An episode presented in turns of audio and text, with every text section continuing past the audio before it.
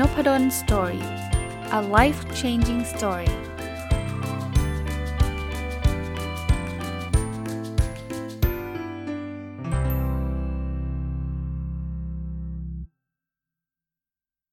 วัสดีครับ ยินดีต้อนรับเข้าสู่นพดล Story พอดแคสต์นะครับ แล้วก็วันเสาร์นะครับ ยินดีต้อนรับเข้าสู่รายการ ผู้ประกอบการวันหยุดหรือ Weekend Entrepreneur นะ ก็ยังคงอยู่กับหนังสือที่ชื่อว่าสุดยอดวิธีสร้างไรายได้นะครับ ผู้เขียนคือคุณทาคุมิยามาสกิ แล้วก็ผู้แปลคือคุณนพรดาสิริเสถียรนนะเขาก็พูดถึง 55 วิธีสร้างไรายได้จากอาชีพหลักและอาชีพเสริมนะครับเขาบอกว่า มาสร้างกระเป๋าสตางค์7ใบกันเถอะนะก็คล้ายๆ เรามีอาชีพหลักแล้วก็เปิดเหมือนมีกระเป๋าสตางค์ใบหนึ่งนะครับแล้วเราก็เพิ่มอาชีพเสริมนะครับนักในหลากหลายวิธีหลากหลายด้านนะก็เหมือนมีกระเป๋าสตางค์หลาย ๆ ใบนั่นเองนะครับซึ่งก็เหมาะกับรายการของเรานะรายการของเราก็คือ Weekend Entrepreneur เนี่ยเป็นรายการที่สนับสนุนให้เราทำงานประจำด้วย แล้วก็ใช้เวลาวันเสาร์อาทิตย์หรือวันหยุดนะครับในการมาสร้างรายได้เพิ่มเติมนะครับ วันนี้จะมาต่อบทที่ 4 นะเขาบอกว่าเป็นสุดยอดวิธีสร้างรายได้ของคนเขียนนะประสบการณ์จากการทำงานนะครับ ในบทนี้เนี่ยจะมีหลากหลายเรื่องนะครับ เรื่องแรกเนี่ยเขาบอกว่าคำพูดที่กลายเป็นหลักสำคัญนะเขาก็เล่าให้ฟังนะครับว่าเขาครอบครัวเขาเนี่ยมีพี่น้องมากกว่า 10 คนนะก็คือคือจนน่ะนะครับนะทั้งพ่อและแม่ก็ นึกออกไหมมีลูกเยอะมากนะครับเขาก็ต้องบอกต้องรีบออกมาจากบ้านหา หาเงินตั้งตัวนะเขาก็ทดลองทำงานจำนวนหนึ่งนะครับ อันนี้อันนี้พูดถึงรุ่นพ่อเขานะไม่ใช่รุ่นเขานะครับ ขอขออภัยนะรุ่นพ่อเขาเขาบอกพ่อเขาเนี่ยมีพี่น้องมากกว่า 10 คน แล้วก็ออกมาออกมาทำงานนะครับทำงานจำนวนหนึ่งเนี่ยพ่อก็ต้องกลับเข้าไปที่บ้านไปทำต่อจากกิจการ กิจการก็ทำเลี้ยงหอยมุกนะซึ่งเลี้ยงมาตั้งนานแล้วนะครับ คราวนี้พ่อเขาเริ่มต้นช้าไงนะครับเขาก็หมุนเงินไม่ทันก็บ้านก็ยิ่งจนหนักนะครับพอบ้านจนมากเนี่ยเขาก็เริ่มต้องขอยืมแล้วนะครับซึ่งเขาเขาทำการเลี้ยงไหมด้วยนะเขาก็ไปยืมห้องหนอนไหมยืมคนนู่นคนนี่อะไรเงี้ยแล้วก็ไม่มีที่ที่นอนก็ต้องไปนอนในในในห้องนั้นนะครับ คราวนี้สิ่งที่เกิดขึ้นคือ ต่อมาเนี่ยคือเขาเขาก็กินอยู่ไม่ค่อยดีนะ จะเรียกว่าอะไรนะ ที่ที่พักก็ไม่ค่อยดี แต่ว่าเขาได้ได้ได้ยินข่าวว่ามันมีการเคหะของรัฐบาลเนี่ยจะสร้างขึ้นนะสร้างที่อยู่สำหรับคนยากไร้เนี่ยนะครับปรากฏว่าพ่อแม่เขาไม่ไปฮะพ่อแม่เขาไม่ไปแล้วบอกว่าถ้าไปอยู่ที่แบบนั้นเนี่ยความมุ่งมั่นที่จะสร้างบ้านด้วยตัวเองเนี่ยจะน้อยลง คือเหมือนเหมือนฉันมีบ้านอยู่แล้วฉันก็จะไม่มุ่งมั่นสู้ไอ้อยู่บ้านโสมโซมาเนี้ยมันจะเกิดความมุ่งมั่นมากขึ้นในการหาเงินได้มากๆนะครับ ก็เป็นแนวคิดที่เออน่าสนใจนะครับคือคือก็ก็ใช้ใช้แรงกดดันอันนี้มาสร้างแรงจูงใจให้มันมากขึ้นนะครับ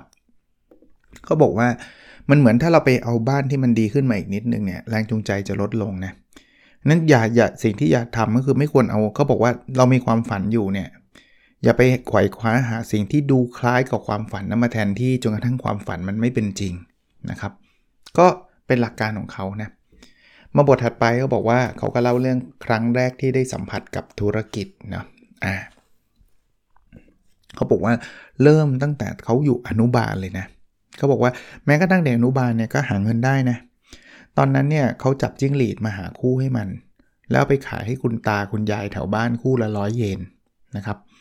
ก็เด็กอนุบาลเนี่ยเอามาขายคุณตาคุณยายก็ก็ก็อยากซื้ออะนะครับเขาบอกว่าจริงๆแล้วเนี่ย คือคุณคุณแม่เขาบอกนะ บอกว่า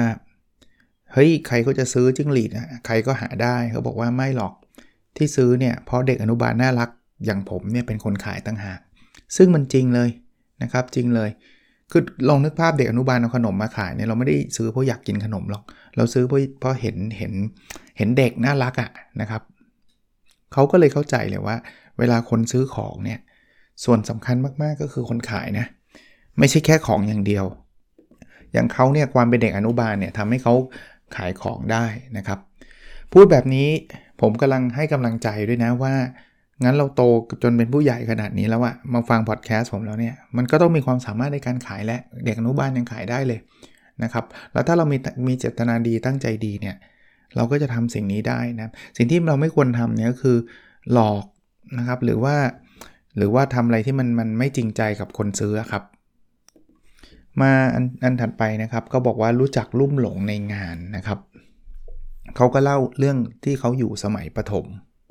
ที่เขาเล่าเมื่อกี้บอกว่าพ่อเขากลับไปรับช่วงต่อกิจการเพาะเลี้ยงหอยมุกเนี่ยนะครับคราวนี้ในในการเพาะเลี้ยงหอยมุกเนี่ยเขาบอกว่าถ้าขยะมันติดเข้าไปในในในตัวหอยเนี่ยหอยจะหายใจไม่สะดวกหรือจับแพงต้นไม่ได้นะครับ ต้องใช้มีดแล่ปลาค่อยๆ แคะเอาขยะที่ติดออกอยู่ให้หมด นั่นคือหน้าที่เขาสมัยเขาอยู่ประถม แต่เขาบอกว่ามันดูน่าเบื่อมากเลยนะเขาทำให้มันเกิดความรุ่มหลงในงานที่ดูน่าเบื่อทำยังไงรู้ปะเขาบอกว่าขอให้แม่ซื้อในกาจับเวลาหน่อย ซึ่งแม่เขาก็งงว่าซื้อไปทำไมเขาอยากตั้งเป้าครับว่าจะทำงานได้เร็วและมีประสิทธิภาพมากที่สุดเนี่ยจะตอนนี้ใช้เวลาเท่านี้นาทีจะทำยังไงให้มันลดลงเหลือเท่านี้นาที พองานมันสนุกมันมีเวลามันแข่งกับเวลาทำสถิติเนี่ย เขาบอกงานที่สนุกเนี่ยไม่ทำให้คุณรู้สึกลำบากแม้แต่น้อย คือข้อแนะนำข้อนี้ก็คือว่างานที่ได้ลองผิดลองถูกด้วยตัวเองนั้นสนุกเสมอนะใครจะทำผู้ประกอบการมันหยุดเนี่ยแล้วรู้สึกว่าเบื่อจังเลยคือบางทีบางงานมันชอบมันชอบบางงานมันก็ไม่ชอบนะลองลองพยายามแปลงงานที่ไม่ชอบให้เป็นสิ่งที่มันสนุกมีจับเวลามีเป้าหมายมีอะไรอย่างเงี้ยเดี๋ยวมันจะมันจะดีขึ้นนะครับ อะมาเล่าถึงประสบการณ์เขาต่อนี้เขาบอกว่าคดีใหญ่ที่เกือบทำให้สิ้นเนื้อประดาตัว คือช่วงที่คุณพ่อเขาที่เขาอยู่ปฐมนะคนเขียนอยู่ปฐมนะคุณพ่อเขาเพาะเลี้ยงหอยมุกเนี่ยนะครับ มันทำให้มีเงินเริ่มมากขึ้นนะมีปีหนึ่งเนี่ยเพิ่มขึ้นถึง 20 ล้านเยนต่อปีเลย ก็ถือว่าประสบความสำเร็จระดับหนึ่งนะครับ แต่ว่าเขาบอกว่า 2 ปีหลังจากนั้นก็เกิดคดีใหญ่เกิดขึ้น คือมีคนเนี่ยเหมือนเหมือนกับเป็นในหน้านะคือคือเวลาจะขายไข่มุกเนี่ยเราจะขายผ่านในหน้า ราคามันจะสูงสูงขึ้นนิดนึงนะครับ ในหน้าคนนี้ก็มาที่บ้านมาคุยมาอะไรตลอดเอาขนมมาฝากนู่นนี่นั่นเป็นคนที่ดูอัธยาศัยดีอะ่ะกลายเป็นเหมือนคนในครอบครัวเลย แต่ว่าสุดท้ายเนี่ยเชิดเงินค่าไข่มุกหนีไปครับเขาบอกยอดค่าเสียหายทั้งหมดรวมๆกับของญาติในตอนนั้นมีมูลค่าประมาณ 200 ล้านเยนนะครับ เขาบอกบ้านเขาต้องใช้หนี้ 20 ล้านเยนทำให้สูญเสียทรัพย์สินไปเกือบหมดเลยนะครับเขาบอกเหตุการณ์นี้เปลี่ยนความคิดอ่านที่มีต่อสิ่งต่างๆ ของผมไปแบบเหมือนกับเหมือนกับฟ้ากับเหวเลยนะครับเขาบอกว่าแต่อย่างน้อยๆเนี่ยนะยังดีที่บ้านเราเป็นคนโดนทำเรื่องไม่ดีใส่ ไม่ใช่เป็นคนทำเรื่องไม่ดีเอาซะเองนะครับเขาบอกประสบการณ์ครั้งนี้ทำให้เขารู้นะว่าถ้าพยายามก็จะผ่านพ้นไปได้ แม้ แต่จากก้นบึ้งของความสิ้นหวังก็ตามนะครับเขาบอกตอนนี้เขาเป็นคนที่ประหยัดมากเขาบอกว่าอาจจะเป็นสิ่งที่ยังอยู่ในความทรงจำนะว่ามันไม่รู้ว่าจะมีอะไรเกิดขึ้นตอนไหนในชีวิตนะเขาก็ยังเป็นคนที่ประหยัดมากเขาสรุปว่าเงินบางทีมันเป็นสิ่งสิ่งสิ่งน่ากลัวที่มันเปลี่ยนแปลงมนุษย์เหมือนคนนั้นที่โกงเงินไปเนี่ย ผมว่าการทำวิกเกนองเทอร์เพเนอร์เนี่ยบางทีอันนี้อันนี้ต่อยอดให้ด้วยนะครับ ว่าเราก็ต้องระวังระมัดระวังเรื่องนี้เหมือนกันนะครับ บางทีมันมีโอกาสมีโอกาสที่มันดูดีดูดีบางบางบางคนบอกว่ามันดีเกินกว่าจะเป็นจริง หลาย ๆ ครั้งเนี่ยมันก็เกินกว่าจะเป็นจริงจริงๆแหละบางทีเราโดนหลอกนะครับเพราะนั้นอย่าโลภมากนะครับ หรืออย่าคิดว่าจะรวยเร็ว ง่ายๆนะครับ ผมรู้ว่าบางอย่างมันอาจจะตรงไปตรงมาแล้วรวยเร็วง่ายก็ได้ แต่ว่าหลายๆ ครั้งมันเป็นการหลอกลวงนะ อันนี้ก็ฝากไว้ด้วยสำหรับคนกำลังจะทำธุรกิจ เพราะมีโอกาสเจ๊งได้ง่ายมาก ถ้าเราเป็นคนเชื่อใจคนง่ายเกินไป อ่า มาถึงอีกบทหนึ่งเขาเล่าถึงประสบการณ์ การเปิดตัวคาเฟ่คิดเงินในหอพัก คือ เขาตอนปฐมเนะเขาช่วยคุณพ่อทำงานเพาะเลี้ยงหอยมุก แต่ว่าเขาพอเขาขึ้นมอต้นเนี่ยเขารู้สึกว่าได้เงินจากที่บ้านมันแค่เปลี่ยนมือภายในครอบครัวนะเงินในบ้านไม่ได้เพิ่มขึ้นนะเขาก็เลยให้ที่บ้านช่วยแนะนำงานพิเศษ เขาเลยไปทำงานในเรียวกังเรียวกังก็คือ โรงแรมแบบญี่ปุ่นนะเป็นของคุณป้าญาติของของครอบครัวเนี้ยนะครับคราวนี้เขาก็เริ่มดีใจที่เขา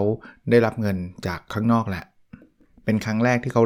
เขาได้รับเงินจากภายนอกนะครับเขาเขาเช็ดกระจกทำงานพิเศษนะพอถึงมปลายปุ๊บเนี่ยเขาใช้ชีวิตอยู่ตัวคนเดียวนะครับคือเหมือนออกมาอยู่นะตั้งแต่ 15 ปีนะนะครับพอชินกับโรงเรียนแล้วเนี่ยพอมันอาจจะไปไปไปอยู่หออยู่อะไรเงี้ยนะครับ เพื่อนๆก็จะมารวมตัวที่ห้องพักของของคนเขียนเนี่ย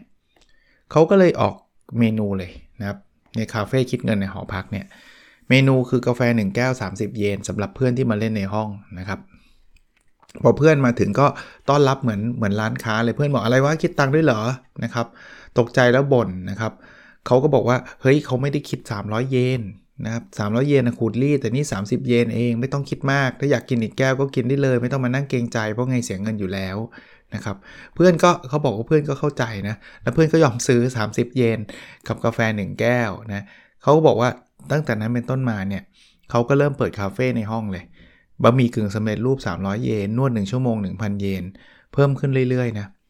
เขาบอกว่าทำไปสักพักเนี่ย รุ่นพี่ที่เรียนอยู่มหาลัยใกล้ ๆ ก็ได้ยินข่าวลือเรื่องนี้นะ มากันมานวดกันเต็มไปหมดเลยนะครับ ระหว่างที่นวดก็ถามว่าหิวไหมทำมาม่าไหมเอาก็ได้ กลายเป็นว่าคือจริง ๆแล้วเนี่ยมันมันมันคงไม่ได้รวยอะไรเยอะแยะนะ แต่ว่ามันมันสร้างแบบประสบการณ์ของการเป็นผู้ประกอบการเกิดขึ้นเลย เขาบอกว่าเงินไม่ได้เป็นมูลค่ามากมายอะ่ะ แต่ว่าเขาสนุกมากๆเลยเขาบอกว่าเหมือนได้จัดงานโรงเรียนทุกวันเลยนะครับเขาบอกว่ามันมันไม่เหมือนกับที่เขาที่เขาไปทำกับที่บ้านหรือแม้กระทั่งทำกับที่ที่ญาตินะเขาบอกเขาค่อยๆ ขยับนะว่ากลุ่มเป้าหมายจากครอบครัวก็เป็นญาติจากญาติก็เป็นคนอื่นๆ สรุปนะเงินต้องมาจากภายนอกจึงจะมีคุณค่า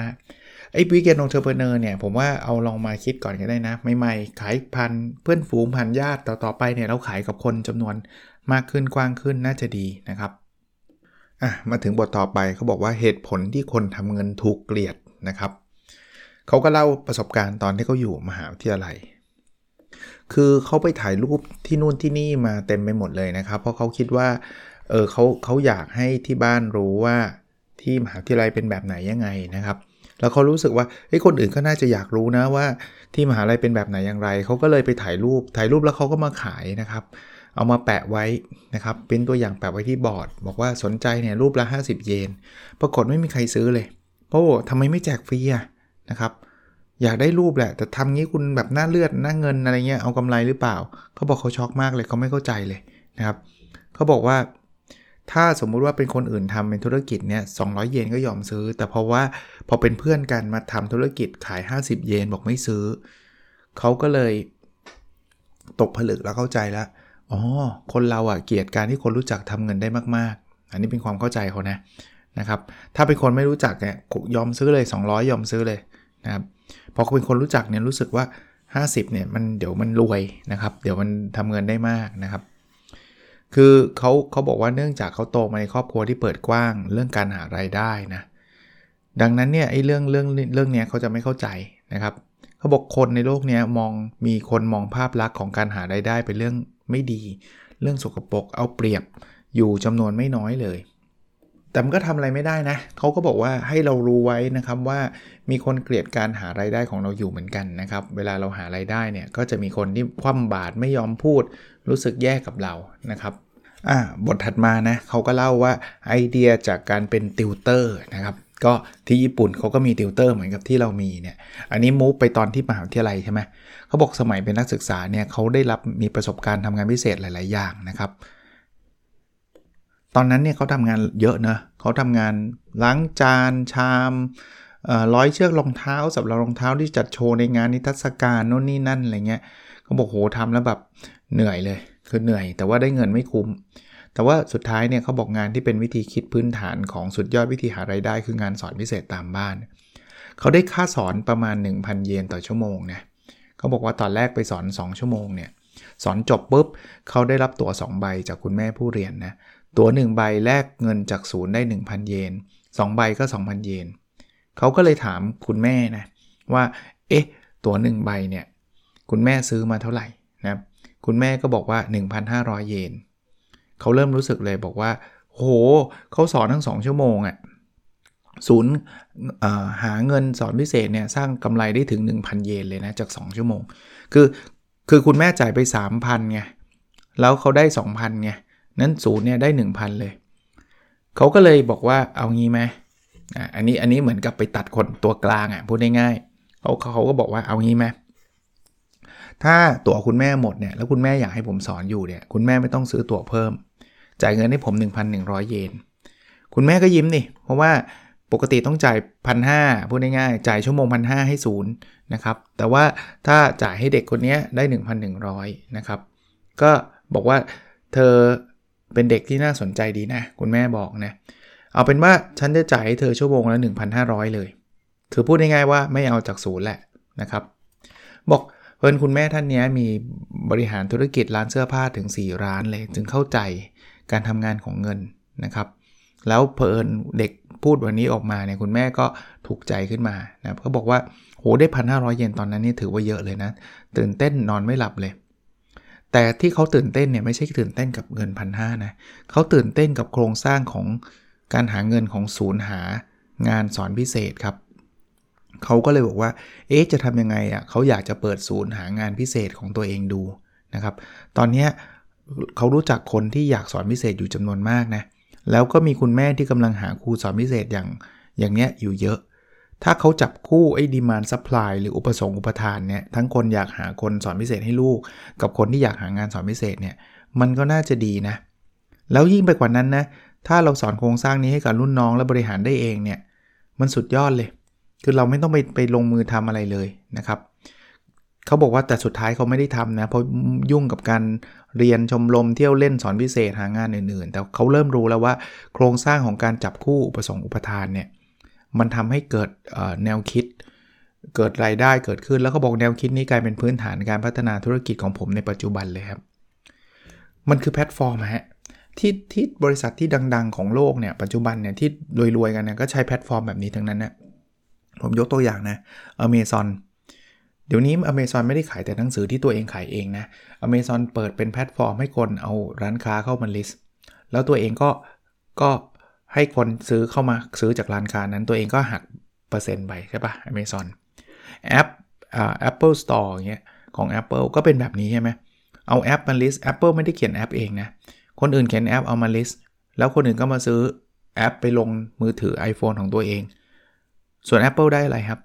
ลูกค้าไปซื้อกับ อีกอีกคนเขียนแอป Apple ได้เปอร์เซ็นต์ไปแพลตฟอร์มเยอะแยะเลยครับเออ Facebook Facebook ไม่ได้เป็นคนเขียนคอนเทนต์เอง มีคนเข้ามาเขียน แล้วก็มีคนเข้ามาอ่าน Facebook เนี่ยเก็บค่าโฆษณาไปนะหรือหรือเอาโอ้โหผมว่าเกือบเกือบทุกอย่างเลยมั้ง Google หรืออะไรเงี้ยมันก็เป็นมีมีคนเขียนอีกคนนึงก็เข้ามาเสิร์ชตัวเองก็เป็นตัวกลางนะก็เป็นไอเดียที่ดีนะถัดไปนะครับ การสัมภาษณ์ประธานบริษัททั้งหลาย อันนี้ก็เป็นประสบการณ์นะครับ เขาบอกว่าช่วงปี 2 ในที่เขา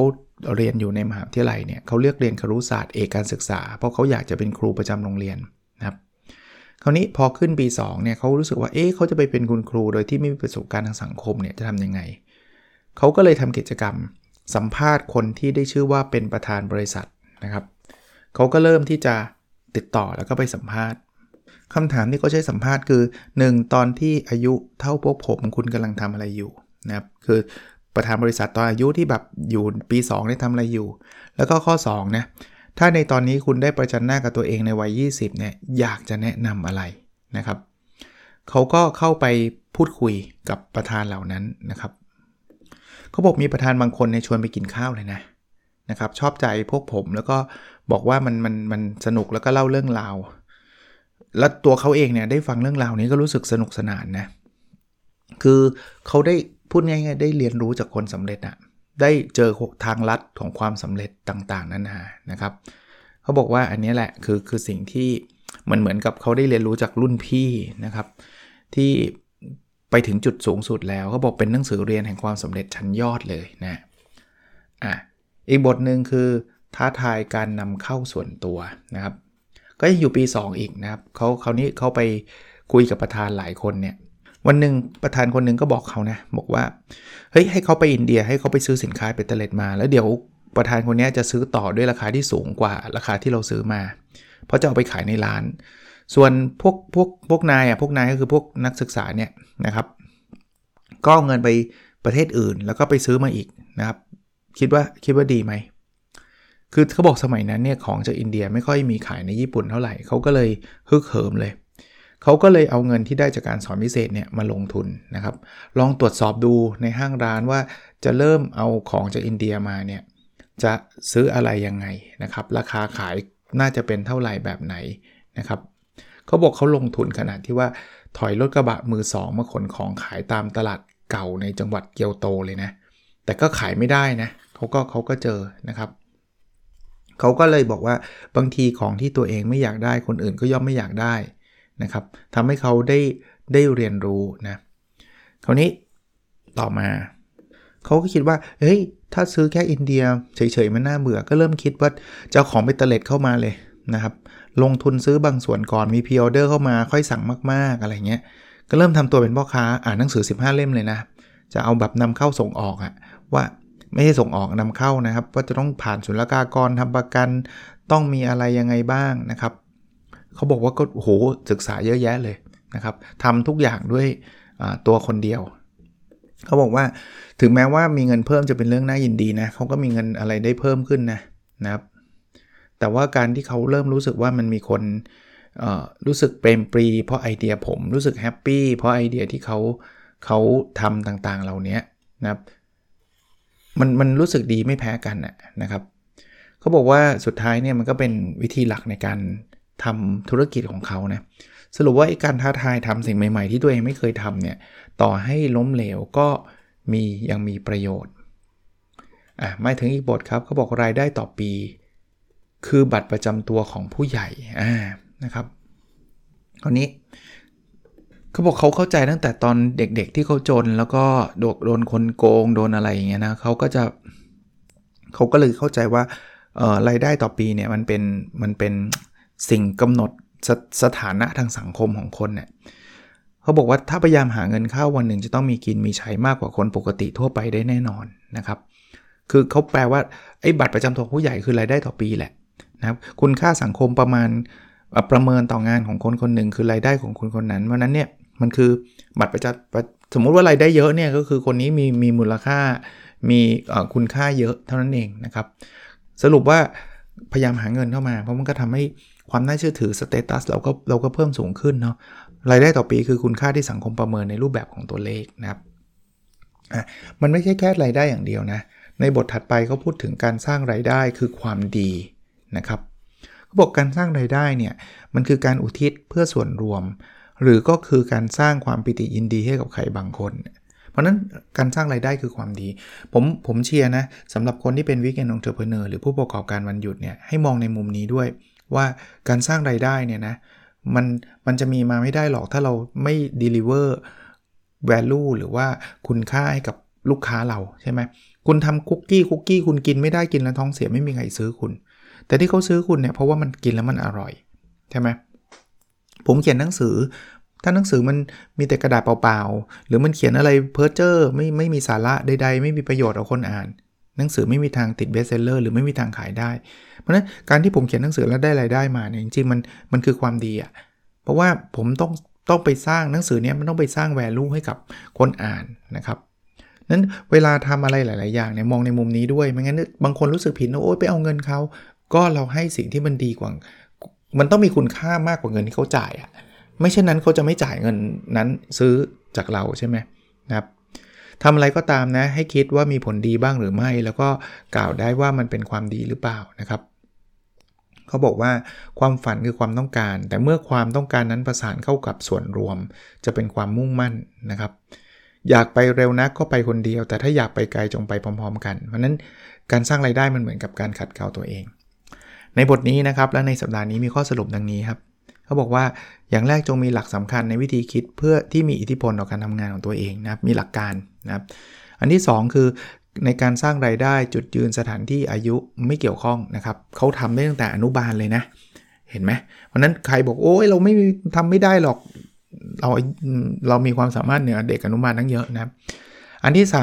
3 เมื่อตระหนักถึงความคิดสร้างสารรค์หรือประสิทธิภาพงาน ก็จะเหมือนกับเกมและสนุกยิ่งขึ้นนะครับ ถ้าเราคิดอะไรงานน่าเบื่อพยายามคิดอะไรสร้างสรรค์นะอันที่ 4 จดจำไว้เสมอว่าเงินเป็นสิ่งที่เปลี่ยนคนและสร้างความอิจฉาได้ในบางครั้งนะครับ เพราะไอ้ตัวเงินเนี่ยมันอาจจะทำให้คนแบบไม่ชอบอะไรเงี้ยมันอาจจะมีนะครับอิจฉา อันที่ 5 คือพื้นฐานการหารายได้คือการจับคู่อุปสงค์อุปทานให้เข้ากันนะครับ มีคนซื้อก็มีคนขายจับมาเจอกันนะครับ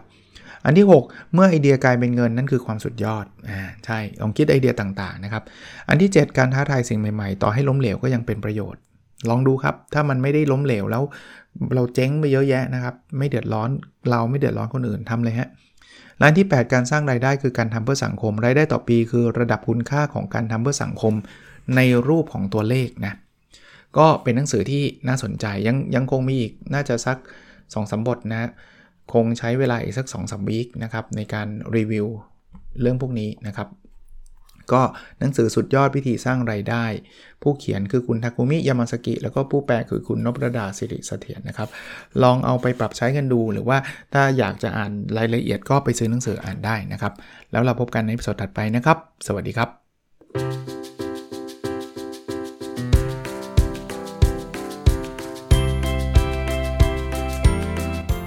n o p a d o n Story a life changing story